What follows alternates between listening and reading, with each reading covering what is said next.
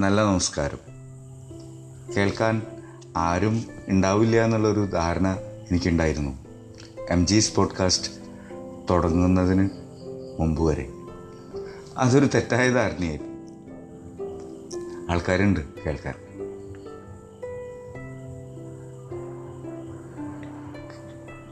പലരുടെയും മുഖവും അഡ്രസ്സും ഒന്നും അറിയില്ല. അതിനൊരു ത്രില്ലുണ്ട് സുഖമുണ്ട്. കേൾവിക്കാരുടെ മുഖങ്ങൾ ഞാനിങ്ങനെ മനസ്സിൽ ഒരു ഇമാജിനേഷൻ ഉണ്ടാക്കാറുണ്ട്. ഞാനത് എൻജോയ് ചെയ്യണമുണ്ട് കേൾവിക്കാരിൽ ശ്രോതാക്കളിൽ രമേശ് ശിവരാമൻ. എനിക്കൊരു വോയിസ് മെസ്സേജ് അയച്ചിരുന്നു. രമേശ് ശിവരാമൻ ഒരു ഹായ്. സന്തോഷമുണ്ട് അദ്ദേഹത്തിന്റെ വോയിസ് മെസ്സേജ് ഇതിന്റെ ഒപ്പം തന്നെ ഞാൻ ആഡ് ചെയ്യുന്നുണ്ട്. അതിനുശേഷം നമ്മുടെ എപ്പിസോഡ് വീണ്ടും തുടരുന്നതായിരിക്കും. നമുക്കതൊന്ന് കേട്ടു നോക്കാം.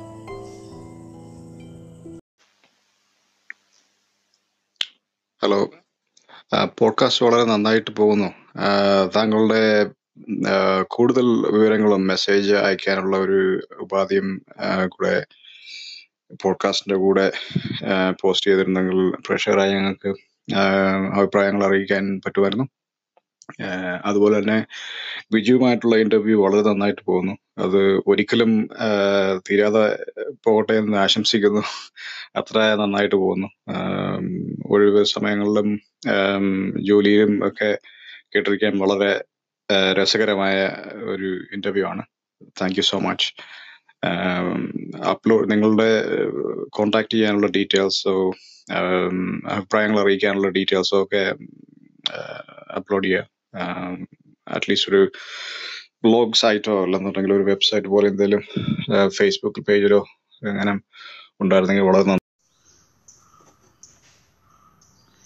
ചിരകാലമങ്ങിനെ ചിതൽ തിന്നുപോയിട്ടും ചിലതുണ്ട് ചിതയിങ്കൽ വയ്ക്കാൻ. പത്മരാജന്റെ സ്ക്രിപ്റ്റിലൂടെ നമ്മൾ കേട്ടിട്ടുള്ള ഒരു ഡയലോഗാണത് ചിരകാലമങ്ങിനെ ചിതൽ തിന്നു പോയിട്ടും ചിലതുണ്ട് ചിതയിങ്കൽ വയ്ക്കാൻ. ഓർമ്മകൾ തന്നെയാണ് അതിന്റെ പുറകിലുള്ള കാര്യം. അവസാനം ഓർമ്മകൾ തന്നെയാണ് ചിതയിൽ വയ്ക്കാൻ പറ്റുക നമുക്ക്. ഇവിടെ ഓർമ്മകളിലേക്ക് ആഴ്ന്നിറങ്ങുകയാണ് ഞങ്ങൾ രണ്ടുപേരും. ആ അതിന്റേതായ വൈബ്രേഷൻസൊക്കെ ഇത് റെക്കോർഡ് ചെയ്യണ വേ വേളയിൽ ഞങ്ങൾക്ക് കിട്ടുന്നുണ്ട്. പോസിറ്റീവായിട്ട് തന്നെ.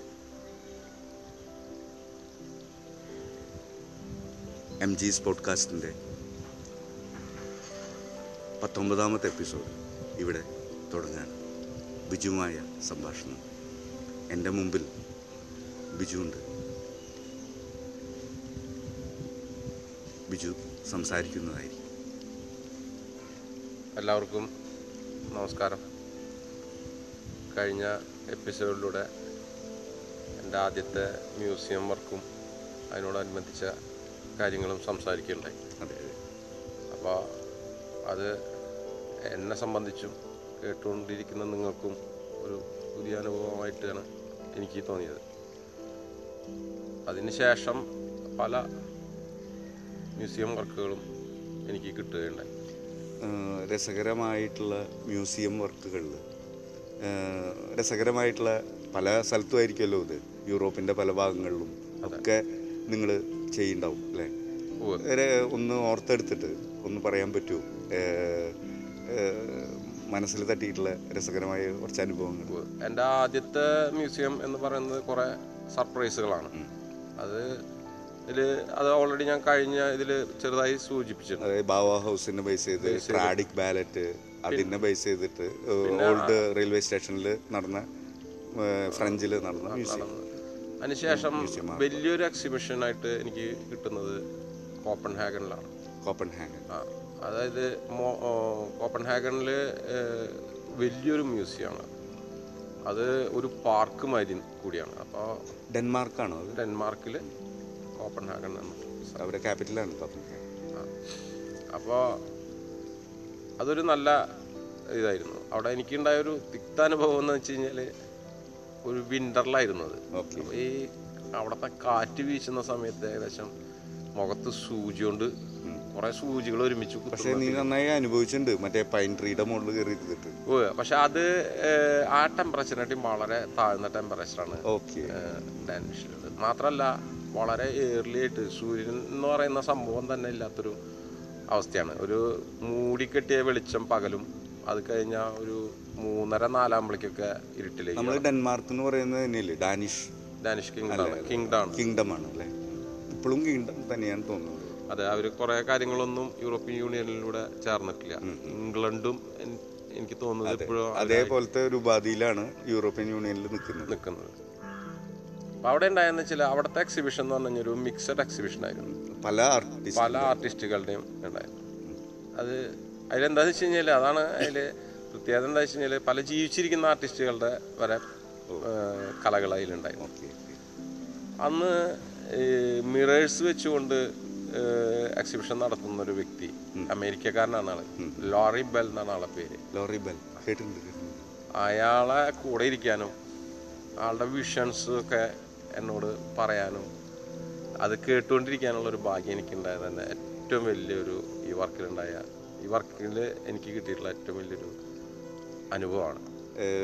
മിററിന്റെ ആ എഫക്റ്റുകൾ ഭയങ്കര ഒരു ഒരു എന്താ പറയുക നമ്മളെ ഞെട്ടിക്കണ ഒരു സംഭവമാണ് ഒരു കാര്യം കൂടി ഞാൻ പറയാം. ഞാൻ ആദ്യം ഈ മിററിന്റെ വിഷൻസും ആ കാര്യങ്ങളും കാണുന്നത് ബ്രൂസ്ലിയുടെ ഒരു മൂവിയിലാണ്. അതെ അതെ. എനിക്ക് ഓർമ്മ വരുന്നുണ്ട്. ഒരു ഇതിലെത്തിപ്പെട്ടിട്ട് പിന്നെ അതെ അതെ. ആ ഒരു എനിമീനെ അറ്റാക്ക് ചെയ്യുമ്പോൾ അവർ എത്തിപ്പെടുന്നത് ആ ഒരു കുറേ മിററുള്ള ഒരു റൂമിലേക്കാണ് അല്ലേ? എന്നിട്ട് പിന്നെ അവിടെ ഈ പറയണ ലോറി ബെല്ലും അത് കണ്ടിട്ടുണ്ടാവും എന്ന് ഞാൻ വിചാരിച്ചിട്ടുണ്ടാവും ഉണ്ടായിരിക്കാം. പക്ഷെ ഒരു ആർട്ടിസ്റ്റ് എന്ന നിലയിൽ ഒരു സിനിമയായിട്ട് അതിനെ കമ്പയർ ഇത് ഭയങ്കര റിയാലിറ്റി ആണല്ലോ. മറ്റേതൊരു ക്യാമറാമാന്റെ കഴിവ് എഡിറ്റിങ്ങിന്റെ കഴിവ് പലതുണ്ട് എല്ലാം. ഇത് ഒറിജിനലാണ് അതെ അതെ. ആ ഫീലിംഗും നമുക്ക് വളരെ ഒറിജിനലായിട്ട് തന്നെയാണ് കിട്ടുന്നുണ്ട് അല്ലേ? അപ്പോൾ ആ ഒരു മ്യൂസിയത്തിന്റെ ആ ഒരു എക്സിബിഷന്റെ പ്രത്യേകത ഇതിന്റെ ഇനാഗുറേഷൻ ടൈമിലൊക്കെ ഞാൻ ഉണ്ടായിരുന്നു. അപ്പോൾ ഇത്രയധികം ആർട്ടിസ്റ്റുകളെ പറ്റി സംസാരിക്കലും അവർ തന്നെ സംസാരിക്കുന്നതും. പിന്നെ നമ്മളെപ്പോലെയുള്ള ചെറിയ ചെറിയ ആർട്ടിസ്റ്റുകൾക്ക് നല്ലൊരു പ്രാധാന്യം. അതായത് നമ്മളൊക്കെ ഉള്ള കാലം കൊണ്ടല്ലേ ഞങ്ങൾക്കും ഇത്ര വലിയ കാര്യങ്ങളൊക്കെ നടന്നു റെസ്പെക്ട് ചെയ്യുന്ന ഒരു മൂവ്മെന്റ് ഉണ്ടായി. അതായത് ഒരു മിക്സഡ് എക്സിബിഷനിൽ ഉണ്ടാവുന്ന ഒരു പ്രത്യേകത. എന്നെ പോലെയുള്ള എന്നെ പോലെ തന്നെ പല ആർട്ട് ടെക്നീഷ്യൻസും അവിടെ ഉണ്ടായിരുന്നു. അപ്പോൾ അവരെ പരിചയപ്പെടാൻ പറ്റുന്നു അവരെ ക്യാരക്ടർ പിന്നെ വളരെ രസകരമായ ഒരു വയലിൻ നല്ലൊരു ഭംഗിയുള്ള പെണ്ണിന്റെ വയലിൻ വായന ഉണ്ടായിരുന്നു. അവിടെ? അതൊക്കെ ലൈവായിട്ട് എന്റെ ഈ നിമിഷങ്ങളിലുണ്ട് പിന്നെ എനിക്ക് ഉണ്ടായിട്ടുള്ളത് എന്താ വെച്ച് കഴിഞ്ഞാൽ ഈ വർക്കിൽ ഉണ്ടായിട്ടുള്ള നല്ലൊരു സംഭവം സന്തോഷം ഉണ്ടാക്കിയ ഒരു സംഭവം എന്താ വെച്ച് കഴിഞ്ഞാൽ ഇറ്റലിയിലൊരു എക്സിബിഷൻ എനിക്ക് ഉണ്ടാവുകയുണ്ടായി. അത് ട്രെന്തീനോ എന്ന് പറയുന്ന സ്ഥലത്താണ് ഇറ്റലി. ഇറ്റലിയിൽ ഒരു വലിയൊരു മ്യൂസിയം ഒന്നല്ല സിമ്പിൾ ആയിട്ടുള്ളൊരു മ്യൂസിയം നിന്റെ നീ താമസിക്കുന്ന സ്ഥലത്ത് അവിടെ നിന്ന് കുറച്ച് ദൂരമുണ്ട്. ടുവേഡ്സ് മില്ലനാണ് നമുക്ക് ആ മില- അവിടെ നിന്ന് ഉള്ളിൽ കുറച്ച് പോയിട്ടാണ്. നമുക്ക് എന്നും പോയി വരാൻ പറ്റുന്ന ഒരു സ്ഥലം ഇറങ്ങി വരണം അപ്പോ അപ്പോൾ ഞങ്ങൾ അവിടെ പോയപ്പോൾ ഈ മ്യൂസിയം ഡയറക്ടറുടെ സ്പീച്ച് ഞാൻ കേൾക്കണ്ടായി ആ. ഇറ്റാലിയനിലാണ് സംസാരിക്കുന്നത്. അന്നൊന്നും എനിക്ക് ഇറ്റാലിയൻ കാര്യമായിട്ട് മനസ്സിലാവില്ല. അത്യാവശ്യം അറിയാലോ അല്ലേ? ചെറിയ വാക്കുകളൊക്കെ- പ്രണയിനിയായ അധ്യാപിക കുറെ കാര്യങ്ങളൊക്കെ കോമൺ ടോക്ക് ഒക്കെ എനിക്ക് മനസ്സിലാവും. പക്ഷെ ഇങ്ങനെ ഇത്തിരി ആധികാരികമായിട്ടുള്ള സംസാരങ്ങളൊക്കെ അതിൽ വരുന്ന വാക്കുകളൊന്നും എനിക്ക് അറിയില്ലായിരുന്നു. കുറച്ച് സീരിയസ് ആയ പണിപെടും അല്ലേ? അപ്പം അതെ ഞാൻ അവിടെ നിൽക്കുന്ന സമയത്ത് എന്റെ മുഖഭാവം കണ്ടിട്ടോ എന്താണെന്നറിയില്ല ഒരു സ്ത്രീ ആയിരുന്നു ഡയറക്ടർ അല്ല മ്യൂസിയം ഡയറക്ടർ വലിയൊരു പോസ്റ്റാണ് ഈ ഓർഗനൈസേഷന്റെ ഒക്കെ മെയിൻ നീ പറഞ്ഞിട്ടുണ്ട്. സംഭവം അവരാണ് എന്ത് നമ്മൾ ചെയ്താലും അവർ അപ്രൂവ് ചെയ്താലേ അപ്രൂവ് ചെയ്താലേ നമ്മൾ അവരുടെ നമ്മൾ മ്യൂസിയം നടക്കുന്ന ആ മ്യൂസിയത്തിന്റെ സ്ട്രക്ചറൊക്കെ നമുക്ക് തന്നിട്ട് നമ്മളതിൽ ഇന്ന സ്ഥലത്ത് ഇന്ന പെയിന്റിങ് ഇന്ന സ്ഥലത്ത് ഇന്ന സ്കൾച്ചർ ഇതൊക്കെ ക്ലിയർ ചെയ്ത് നമ്മൾ കൊടുത്താലും ഫൈനൽ കൺക്ലൂഷൻ അവരെയാണ് ഉം. ചിലപ്പോൾ അവർ ഉദ്ദേശിക്കുന്നതിനേറ്റവും നല്ലൊരു ഡിസിഷൻ ഞാൻ നമ്മളെ ഭാഗത്തു നിന്ന് ഉള്ളത് അവരെ അക്സെപ്റ്റ് ചെയ്യാൻ വരെ തയ്യാറാണ്. അത്രയും വിട്ടുവീഴ്ച മനോഭാവം ഉള്ളവർ കൂടിയാണ്. മനസ്സിലായി? ഞാൻ അന്നെ വലുത് എന്നുള്ള ഒരു അങ്ങനത്തെ ഈഗോസ് ഒന്നും ഇല്ല ഈഗോസ് അവിടെ ഉണ്ടായിരിക്കാം. പക്ഷെ ഇങ്ങനെ ഒരു അനുഭവം എനിക്കില്ല. പക്ഷെ പക്ഷെ അവരെപ്പോഴും ആ പെർഫെക്ഷന് എന്താണ്? റിസൾട്ട് എന്താണ്? റിസൾട്ടിന് വേണ്ടി അതിന്റെ ഇടയിൽ ഇങ്ങനത്തെ സംഭവം കൊണ്ടിട്ട് ചിലപ്പോൾ ഡിസ്കഷനും ആർഗ്യുമെന്റും ഒക്കെ റിസൾട്ട് നന്നാവുകയാണെങ്കിൽ ആയിക്കോട്ടെ. അല്ലേ?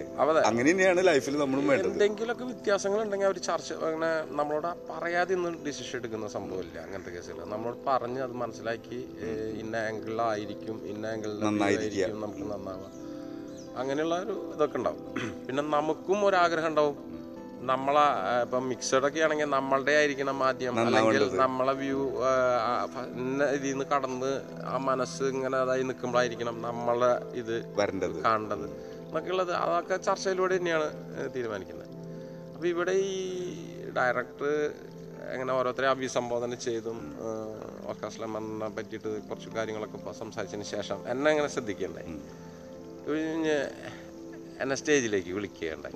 അതാണ് എന്റെ ഒരു ഏറ്റവും വലിയ ഒരു അനുഭവം. ഏതാണ്ട് ചിക്കാഗോയിൽ വിവേകാനന്ദനുണ്ടായ അതേ അനുഭവം തന്നെ എനിക്ക് നിനക്കുണ്ടായിട്ടുണ്ടാവുക ആ, പക്ഷേ ഇതൊക്കെ നടക്കുന്നത് ഏകദേശം ഒരു രണ്ടര മൂന്ന് കൊല്ലത്തിനുള്ളിലാണ് കേട്ടോ. അതായത് നമ്മളിപ്പോ മൂന്ന് കൊല്ലം ഇതിൽ കൂടെ അയവിറക്കാൻ പറ്റാത്ത കാരണം കൊണ്ടാണ് നമ്മൾ മെയിൻ ആയിട്ടുള്ള ഭാഗങ്ങളും പിന്നെ അപ്പുവിന്റെ ചോദ്യങ്ങളുമായിട്ടുള്ള ഇതിലേക്ക് നമ്മൾ ഉത്തരങ്ങളായിട്ട് വരുന്നത്.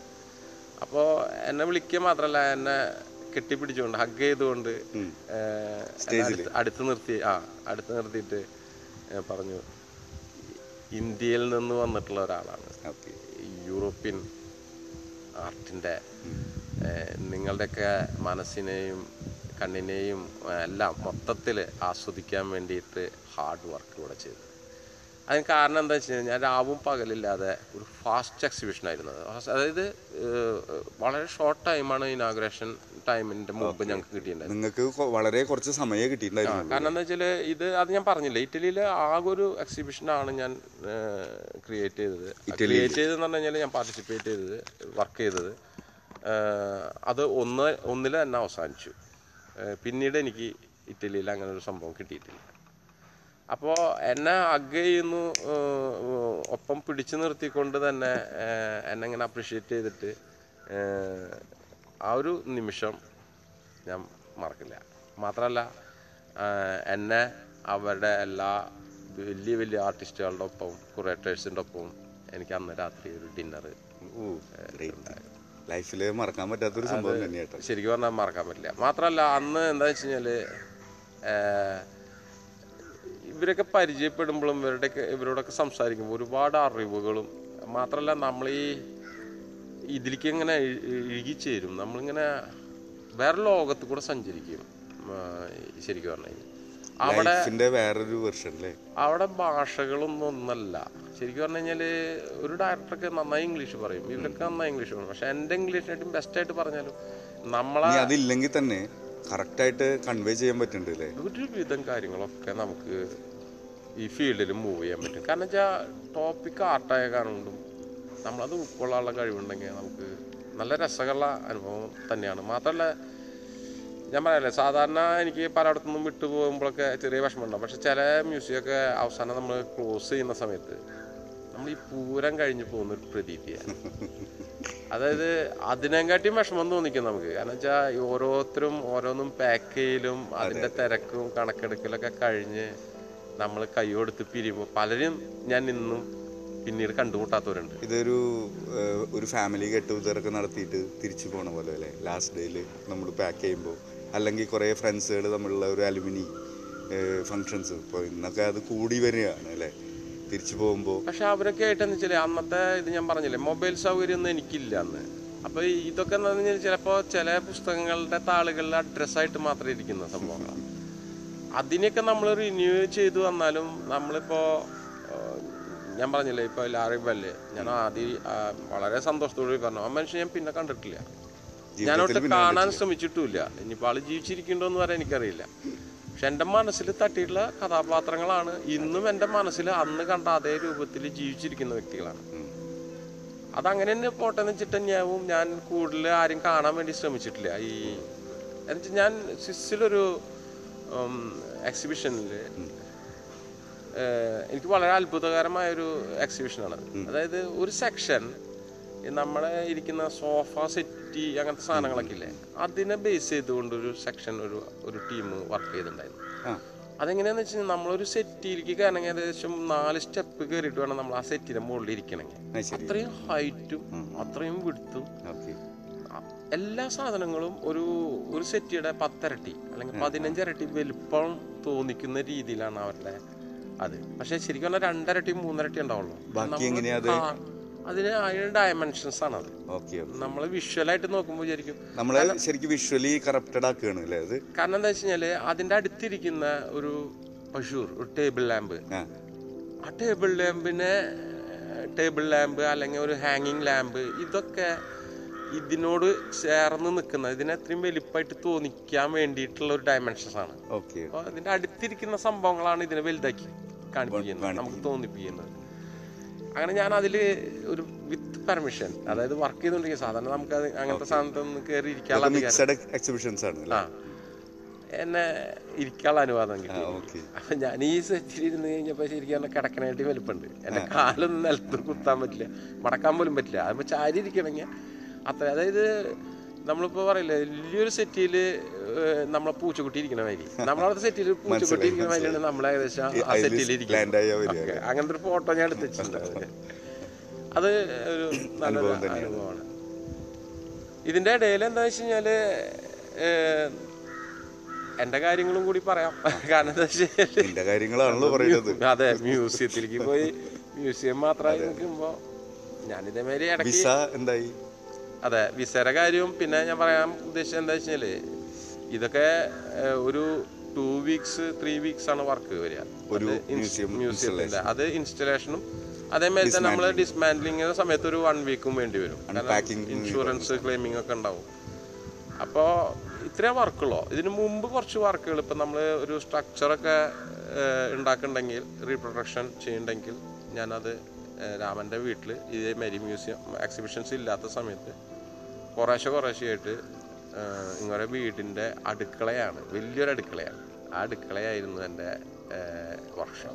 ശരി. എന്നുവെച്ചാൽ രാത്രിയും പകലും എനിക്ക് അവിടെ വർക്ക് ചെയ്യാം അത് ഗ്രൗണ്ട് ഫ്ലോറിലാണ് ഞാൻ വർക്ക് ചെയ്യേണ്ടത് തന്നെ മുകളിലത്തെ ഫ്ലോറിലേക്കൊന്നും വലിയ സൗണ്ട് വരും ഓരോ എക്സിബിഷനും ഇപ്പോൾ ഇപ്പോൾ സ്വിസ്സിൽ നടന്ന കാര്യം നീ പറഞ്ഞു. ഒരു ഡെൻമാർക്കിൽ നടന്ന കാര്യം പറഞ്ഞു. ക്യാപ്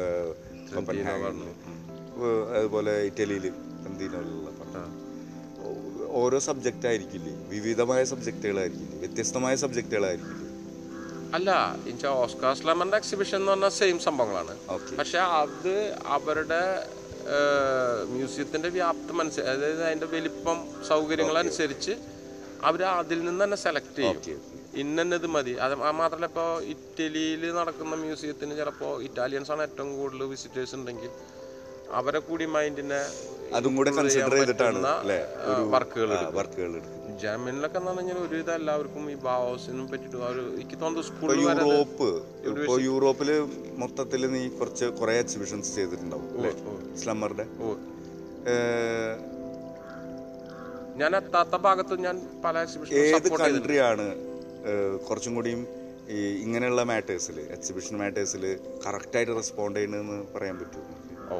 അത് ഒരു ഭയങ്കര ചോദ്യമാണ് എന്താ വെച്ചാൽ ഈ ജർമ്മൻസ് ആണോ എക്സിബിഷൻ എന്ന് പറയുമ്പോൾ അങ്ങനെ പറയാൻ പറ്റില്ല. കാരണം എന്താ വെച്ചാൽ വിസിറ്റേഴ്സിന്റെ അക്കൗണ്ട് ഒന്നും നമ്മളെ കയ്യിലില്ല. എന്നാലും ഞാൻ പറയാണ് ഈ ഡയറക്ടേഴ്സ് തന്നെ അതൊരു വലിയ സംഭവം. കാരണം അവരാണ് അത് വിജയിപ്പിക്കുന്നത് അല്ലേ? അവരാണ് വിജയിപ്പിക്കുന്നത്. എന്നുവെച്ചാൽ വേറെ ഒന്നുമല്ല. അതിൽ ഒരുപാട് ഉത്തരവാദിത്തങ്ങളുണ്ട്. നമ്മളൊന്നും അറിയാത്ത ഇതൊക്കെ ഇതിന്റെയൊക്കെ പൈസ എന്ന് പറഞ്ഞു കഴിഞ്ഞാൽ ചിലപ്പോൾ ഈ ടിക്കറ്റിൽ നിന്നോ അല്ലെങ്കിൽ സ്പോൺസേഴ്സിൽ നിന്നോ ഒക്കെ കിട്ടി വരണം. കാരണം ഇതിന്റെ ട്രാൻസ്പോർട്ടേഷൻ എന്നൊക്കെ പറഞ്ഞു കഴിഞ്ഞാൽ ഏകദേശം നമ്മളവിടെ ഒരു പത്ത്. ബില്യൺ റുപ്പീസ് ഒക്കെ കൊണ്ടുപോകുന്ന രീതിയിലാണ് ഈ പെയിന്റിങ്സിന് ഗാർഡും പ്രൊട്ടക്ടും പറഞ്ഞിട്ടുണ്ട്. അത് വിട്. അപ്പൊ പിന്നെ ആ ചോദ്യം വേണ്ട. അതെ. അത് കാരണം ഞാൻ പ്രത്യേകിച്ച് എടുത്ത് പറയാൻ എനിക്ക് പറ്റില്ല എന്നുള്ളതാണ്. അപ്പം ഞാൻ പറയാൻ പറഞ്ഞു തരുന്നതെന്ന് വെച്ചാൽ അപ്പം ഞാനിങ്ങനെ റീപ്രൊഡക്ഷന്റെ വർക്ക് ചെയ്യാറുണ്ടായിരുന്നു. ഒപ്പം രാമനായിട്ട് സംസാരിക്കാറുണ്ട്. അങ്ങനെ ഇരിക്കുന്ന സമയത്താണ് രാമൻ പറഞ്ഞത് കുറച്ച് സമയം കൂടി എടുത്തു കഴിഞ്ഞാൽ ഗവൺമെന്റ് ഇവിടെ ജോലി ഇല്ലാതെ നിൽക്കുന്നവർക്ക് സ്പോൺസേഴ്സ് ഉണ്ടെങ്കിൽ നമ്മൾ അദാലത്തൊക്കെ വെക്കണ മാതിരി തന്നെ ഏകദേശം അതേമാതിരി തന്നെ. ഒരു പോസിബിലിറ്റി തരുന്നുണ്ട്. തരുന്നുണ്ട്. അപ്പോൾ അത് ഞാൻ ചെന്നൊരു ഒന്നര കൊല്ലമാകുമ്പോഴേക്കും എനിക്കത് നേടിയെടുക്കാം അപ്പൊ നീ ഇപ്പോ ലീഗലി അപ്രൂവ്ഡ് ആയി. അപ്പോഴേക്കും ഞാൻ ലീഗലി അപ്രൂവ്ഡ് ആയി. അത് കാരണം കൊണ്ട് തന്നെയാണ് എനിക്ക് അവിടെ ചെന്ന് കുറച്ച് കൊല്ലം കാത്തുന്നാലും എനിക്ക് നാട്ടിൽ വരാനുള്ള ഒരു സാഹചര്യം എന്നിട്ട്? അപ്പോൾ അത് അതെങ്ങനെയാ സംഭവിച്ചത് അഞ്ചു കൊല്ലം പ്രവാസ ജീവിതത്തിൽ പ്രവാസ ജീവിതം എന്ന് പറഞ്ഞാൽ നമ്മൾ കുവൈറ്റിലെ കൊല്ലം കൂടി എണ്ണി അതൊക്കെ കഴിഞ്ഞ് വന്ന് ഇങ്ങനെ നിൽക്കുമ്പോൾ എങ്ങനെയാണ് പിന്നെ നാട്ടിലേക്ക് നീ വരുന്നത്? അതെന്താ വെച്ച് കഴിഞ്ഞാൽ ഞാൻ ഈ മ്യൂസിയം വർക്കും കൂടി ആയപ്പോൾ എനിക്ക് കുറച്ച് പൈസയൊക്കെ കയ്യിൽ വന്നു. അപ്പോൾ അതിന്റെ ഇടയിൽ രാമൻ നാട്ടിലേക്ക് വരുന്ന സമയത്ത് രാമൻ നാട്ടിലേക്ക് വന്നു? ആ രാമൻ എന്നെ കട്ടി മുമ്പേ നാട്ടിലേക്ക് വന്നു. എനിക്ക് കടലാസ് ആവാത്ത കാരണം കൊണ്ടാണ് എനിക്ക് വരാൻ പറ്റാഞ്ഞത്. പേപ്പേഴ്സ് ഉണ്ടായില്ല അപ്പം ഞാനിത് വന്നപ്പോൾ മൂപ്പര് വരുന്ന സമയത്ത് എനിക്ക് അന്ന് അന്നല്ല എനിക്ക് ബാങ്ക് അക്കൗണ്ട് എന്ന് പറഞ്ഞ സാധനം ഇല്ലാത്ത ഒരാളാണ് ഞാൻ കൊല്ലങ്ങളോളം ഉണ്ടായിട്ടില്ല. അപ്പോൾ ഞാൻ കുറച്ച് പൈസ ആളുടെ കയ്യിൽ കാൽക്കുലേറ്റ് ചെയ്തിട്ട്. അതായത് ഇത്ര രൂപ വരെ ഇത്ര പൈസക്ക് ലിറയാണ് കേട്ടാ ലിറാനെ കാൽക്കുലേറ്റ് ചെയ്ത് കുറച്ച് പൈസ ഞാൻ അച്ഛന് കൊടുത്തു അതോടുകൂടി ഞങ്ങൾ ഒരുവിധം കടങ്ങളൊക്കെ. അവസാനിക്കുകയാണ് കടങ്ങൾ എന്ന് പറയാന്ന് വെച്ചാൽ അങ്ങോട്ടും ഇങ്ങോട്ടും വെച്ചിട്ടുള്ള കുറച്ച് കാര്യങ്ങൾ കേട്ടോ അല്ലാണ്ട് കടങ്ങൾ എന്ന് പറയാൻ പറ്റില്ല. അപ്പോൾ അത് കഴിഞ്ഞു. പിന്നെ കുറച്ച് വീണ്ട വർക്കുകളും അച്ഛൻ പമ്പ് അങ്ങനത്തെ കുറച്ച് കാര്യങ്ങളൊക്കെ ഉണ്ടായിരുന്നു. അതിന്റെ ക്യാഷൊക്കെ ആയി ക്ലിയർ ചെയ്തു. അപ്പോൾ ഒരു ആഗ്രഹം ഈ കടലാസും കൂടി ആയപ്പോൾ നാട്ടിലേക്ക് വരാൻ പോകണം എന്നുള്ളത് ഇതിന്റെ ഇടയിൽ എന്റെ ഗേൾഫ്രണ്ടായിട്ടുള്ള കാര്യങ്ങളും നടന്നുകൊണ്ടിരിക്കുന്നുണ്ട്. ഞാൻ അവളോട് ഇങ്ങനെ പറഞ്ഞു. കുറേ കൊല്ലമായി അച്ഛനും അമ്മേനെയൊക്കെ കണ്ടിട്ട് ഞാനൊന്ന് പോകണമെന്ന് ആഗ്രഹിക്കുന്നുണ്ട് എന്ന് പറഞ്ഞു. അതൊരു ടോപ്പിക് ഭയങ്കര സീരിയസ് ആയിട്ടുള്ള ടോപ്പിക്കായി മാറി. അതെ. എന്താ കാരണം എന്ന് വെച്ച് കഴിഞ്ഞാൽ ആദ്യം എന്നോട് പറഞ്ഞു അവളും കൂടി വരാമെന്നുള്ളൊരു പ്ലാൻ. അങ്ങനെ വരാനുള്ള പ്ലാൻ എത്തിയപ്പോൾ നമ്മൾ വിസ അതിന്റെ കാര്യങ്ങൾ ടിക്കറ്റ് ഇങ്ങനത്തെ കാര്യങ്ങളൊക്കെ ചർച്ച വന്ന സമയത്ത് ഞങ്ങളിലൊരു സൗമ്യമായിട്ടുള്ള ഒരു ചർച്ചയുണ്ടായി. അതായത് ഭാവിനെ പറ്റിയിട്ടാണ്. അതായത് നീ ഇന്ന സ്ഥലത്തെ കുട്ടിയാണ്. ഞാൻ ഇന്ന സ്ഥലത്തെ പയ്യനാണ്. നമ്മൾ വർക്ക് ചെയ്യുന്നത് ഇന്ന സ്ഥലത്താണ്. നമുക്കൊരു ഫ്യൂച്ചർ ഉണ്ടാക്കാനെങ്കിൽ പല ബന്ധങ്ങളൊക്കെ ഒഴിവാക്കേണ്ടി വരില്ലേ എന്നും. അങ്ങനെയൊക്കെയുള്ള ഒരു ഞങ്ങളുടെ നല്ല സമയത്ത് തന്നെ നന്നായി ഇരിക്കുന്ന സമയത്ത് പ്രാക്ടിക്കലി ആയിട്ടുള്ള പ്രാക്ടിക്കലിലേക്ക് പോവാണ്. അതായത് ഇത്തിരി കൂടി സീരിയസ് ആവാണ് ഈ സബ്ജക്റ്റ് കാരണം അത്രയും പക്വതയോട് കൂടിയിട്ടുള്ളതാണ്. നമ്മളവിടുത്തെ മാതിരി അവർ ഇവർ ചതിക്കുക എന്നുള്ളൊരു ബന്ധം നല്ലായിരുന്നു കേട്ടോ ഞങ്ങളെ. അതായത് ചതി എന്ന് പറയുന്ന ഒരു രീതിയല്ലല്ലോ തുറന്ന് സംസാരിച്ചാൽ ഇവിടെ ഇപ്പൊ വന്നപ്പോഴാണ് എനിക്ക് മനസ്സിലായത് ഇപ്പൊ ഈ നാട്ടിൽ തേപ്പ് തേച്ചിട്ട് പോയി അങ്ങനെ കുറെ ഡയലോഗുകളൊക്കെ കേട്ടപ്പോൾ ഞാൻ ചോദിച്ചു ഇത് ആരീ തേക്കുന്നത് ആരുടെയെങ്കിലും ഒരു പെങ്ങളെ ആയിരിക്കും അല്ലെങ്കിൽ ആരുടെയെങ്കിലും ഒരു മകളെ ആയിരിക്കും അല്ലെങ്കിൽ ഈ പയ്യൻ എന്ന് പറയുന്നത് ആരുടെയെങ്കിലും സഹോദരൻ മകനായിരിക്കും. പരസ്പരം നോക്കുമ്പോൾ ഈ ഇത് ചെയ്യുന്നത് ആരുടെ ആർക്കെങ്കിലും ഒക്കെ വിഷമം ഉണ്ടാകുന്ന സംഭവമാണ് നമ്മൾ വിചാരിക്കും ആർക്കും വിഷമമില്ല എന്നുള്ളത്. അപ്പം ഞങ്ങൾ അങ്ങനത്തെ കാര്യമൊക്കെ പക്ക പക്ക പക്കതോട് കൂടിയിട്ട് തന്നെയാണ് ഞങ്ങൾ ഹാൻഡിൽ ചെയ്തത്. അത് ശരിക്കും പറഞ്ഞാൽ ആ രാജ്യത്തായ കാരണം കൊണ്ടാണ് അങ്ങനെ വന്നത് അല്ലേ? ആ- രാജ്യത്തും നമ്മളെ. ചിന്താഗതിയുടെ വ്യത്യാസമുണ്ട്. മാത്രമല്ല നമുക്കും ഇവിടെ പലരും അങ്ങനെ ചിന്തിക്കുന്നവരുണ്ട്. അപ്പോൾ അങ്ങനെ അത് കാരണം കൊണ്ട് നമുക്ക് അങ്ങനത്തെ ഒരു പ്രശ്നം ഉണ്ടായിട്ടില്ല. അത് അതുകൊണ്ടല്ല അങ്ങനെ ഒരു ചർച്ച വരുന്നത്. എന്തായിരുന്നു ആ ടോക്ക് അപ്പൊ ഇതാണ് ഞാൻ പോവാണല്ലോ. ഞാൻ നാട്ടിലേക്ക് പോവാനുള്ള പരിപാടി ഇട്ടു അപ്പോൾ വരുന്നുണ്ടോ എന്നുള്ളൊരു ഇത് വന്നു. അത് കഴിഞ്ഞ് ഞങ്ങൾ എന്നാൽ ടിക്കറ്റ് എടുക്കാം മിലാനിൽ പോകാമെന്ന് അപ്പോൾ ആണൊരു ആദ്യമായിട്ടുള്ളൊരു പ്രശ്നം ക്രിയേറ്റ് ചെയ്യുന്നത് ആ വീട്ടുകാർ സമ്മതിച്ചില്ല. അവർ അവളുടെ. ആ. എങ്ങനെ പോകണ്ട അതിനെപ്പറ്റി അറിയില്ലല്ലോ.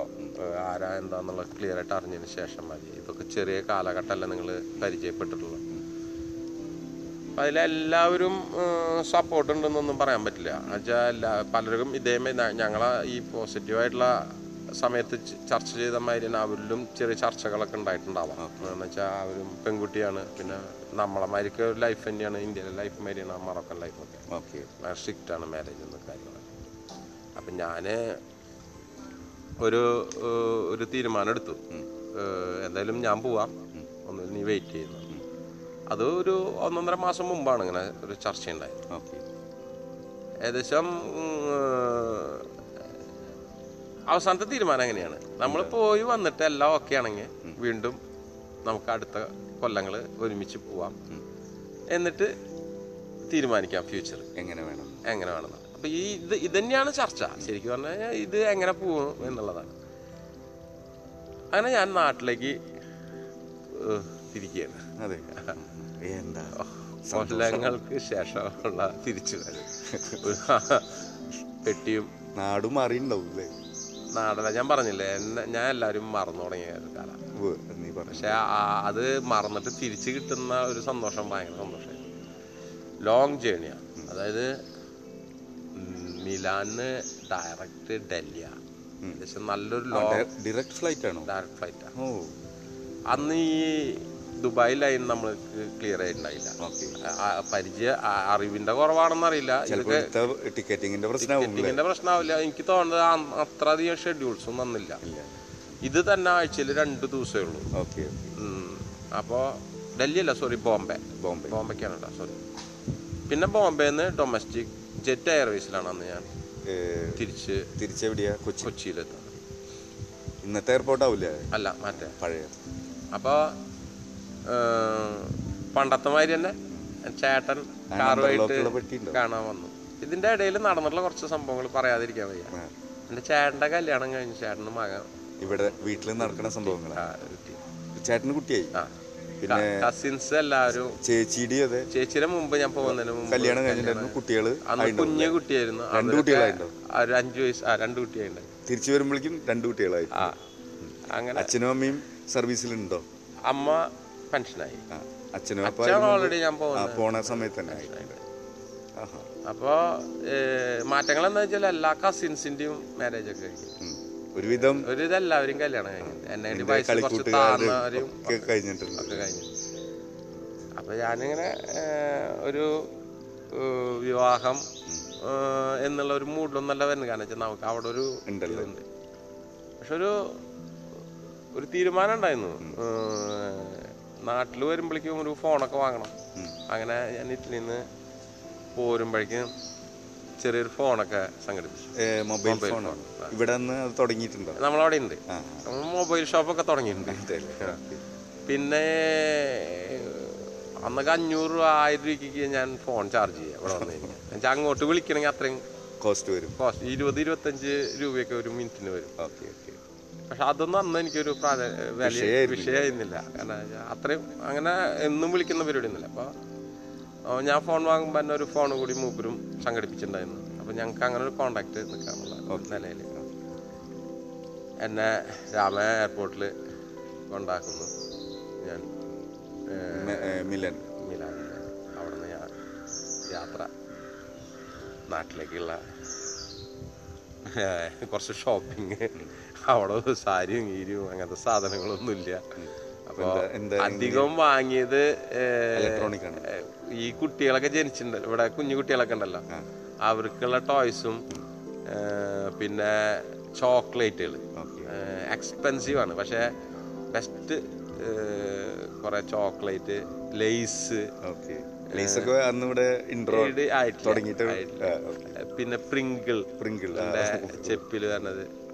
അങ്ങനെയൊക്കെയുള്ള കുറേ സാധനങ്ങളാണ് ഇങ്ങനെ. പിന്നെ ഞാൻ എന്താ പറയാ ഷർട്ടുകൾ കുറച്ച് സംഘടിപ്പിച്ചിട്ടുണ്ടായിരുന്നു പിന്നെ അങ്ങനെ പ്രത്യേകിച്ച് എനിക്ക് അങ്ങനെ ഒരു പെട്ടി നിറയ്ക്കുന്ന പരിപാടി എന്തൊക്കെയോ കൊണ്ടുപോകുന്നു എന്നല്ലാതെ വേറെ ഒന്നുമില്ല പിന്നെ എന്റെ പെട്ടിയും ആ പെട്ടിയുടെ ഉള്ളിൽ വെച്ച് ഈ നമ്പർ ലോക്കുള്ള പെട്ടി.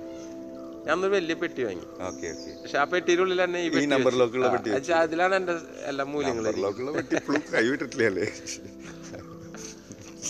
അങ്ങനെ എത്തി. അടുത്ത ഇതിൽ നമുക്ക് നാട്ടിലെ കുറച്ച് കാര്യങ്ങൾ എന്റെ ജീവിതത്തിൽ വരുന്ന അടുത്തൊരു ടേണിങ്ങോ അത് പറയാൻ കാരണമുണ്ട്. എന്താ വെച്ച് കഴിഞ്ഞാൽ ഈ ലീവിനോട് കൂടി എന്റെ ജീവിതം വേറൊരു യു ടേൺ എടുക്കുകയാണ് ശരിക്കും തിരിയാണ്. ആ തിരിവ് അധികം നാൾ ആവണടി മുമ്പ് വീണ്ടും വലിയൊരു തിരിവിലേക്ക് എത്തുക. പൗരുഷത്തിന്റെ മീശ വെച്ച ബിജു അഞ്ചു വർഷത്തിന് ശേഷം കുവൈറ്റ് ജീവിതവും യൂറോപ്പ് ജീവിതത്തിന് ശേഷം മീശ വടിച്ചുകൊണ്ട് വീണ്ടും കൊച്ചിൻ എയർപോർട്ടിലേക്ക് ഇറങ്ങുകയാണ് ജീവിതം കുറേ യൂ ടേൺസ് തന്നെയാണ്. അത് പോസിറ്റീവ് ആവട്ടെ എന്ന് നമുക്ക് വിചാരിക്കാം. അടുത്ത എപ്പിസോഡ് അടുത്ത എപ്പിസോഡിലൂടെ എം ജി സ്പോഡ്കാസ്റ്റിലൂടെ വീണ്ടും തുടരാം. നന്ദി. നമസ്കാരം.